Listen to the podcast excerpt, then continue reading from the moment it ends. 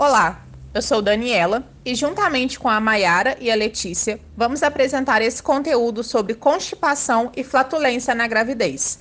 Esse podcast foi desenvolvido para a disciplina de nutrição materno-infantil do curso de nutrição da UFJF.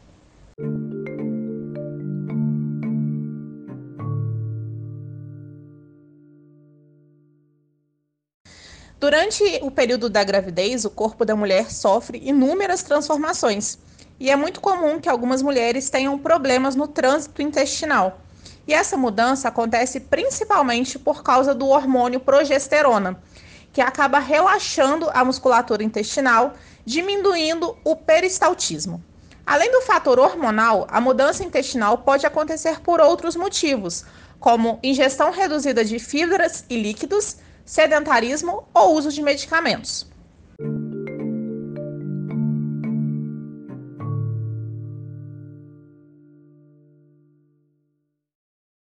Olá pessoal, eu sou a Mayara. É, e dando continuidade no que a Dani falou sobre as causas, é, algumas mulheres podem apresentar uma constipação crônica.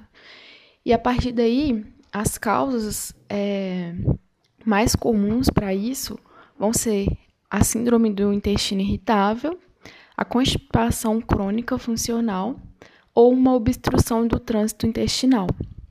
E para que haja o diagnóstico, é, vão ser necessários dois ou mais sintomas de forma persistente é, que seguem os critérios em um período de 12 semanas, pelo menos é, menos de três episódios de evacuações por semana, sensação de evacuação incompleta com mais em mais de 25% das evacuações, esforço excessivo em mais de 25% dos episódios e necessidade de manipulação digital para facilitar a evacuação, ou fezes endurecidas em mais de 25% das evacuações.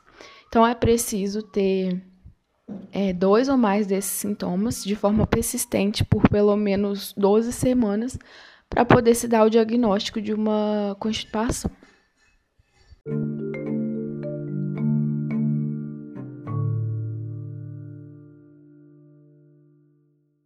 Olá, me chamo Letícia e eu vou falar um pouquinho sobre as condutas que a gente pode estar utilizando com as gestantes para poder reduzir esses incômodos. Uma das condutas que a gente pode utilizar é aumentar a ingestão de alimentos fontes de fibras, como frutas, verduras, legumes, a aveia, a linhaça, o farelo de trigo. Os alimentos ricos em fibras, eles devem ser ingeridos com líquidos para o melhor peristaltismo intestinal.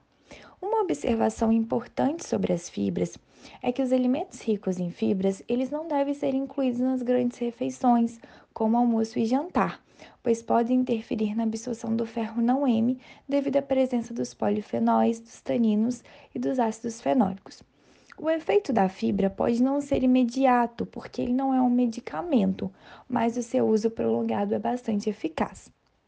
Além da gente aconselhar o aumento da ingestão de fibras, a gente também pode orientar essas gestantes é, a ter um aumento da ingestão hídrica, a aumentar a atividade física sempre que possível, a criar um hábito diário, né, um hábito sanitário diário em um horário específico do dia, mesmo que não haja eliminação de fezes, orientar ela que, na medida do possível, ela possa atender ao reflexo fecal, que ela possa ter uma mastigação adequada, que ela evite falar durante as refeições, que ela faça a refeição em um ambiente mais tranquilo.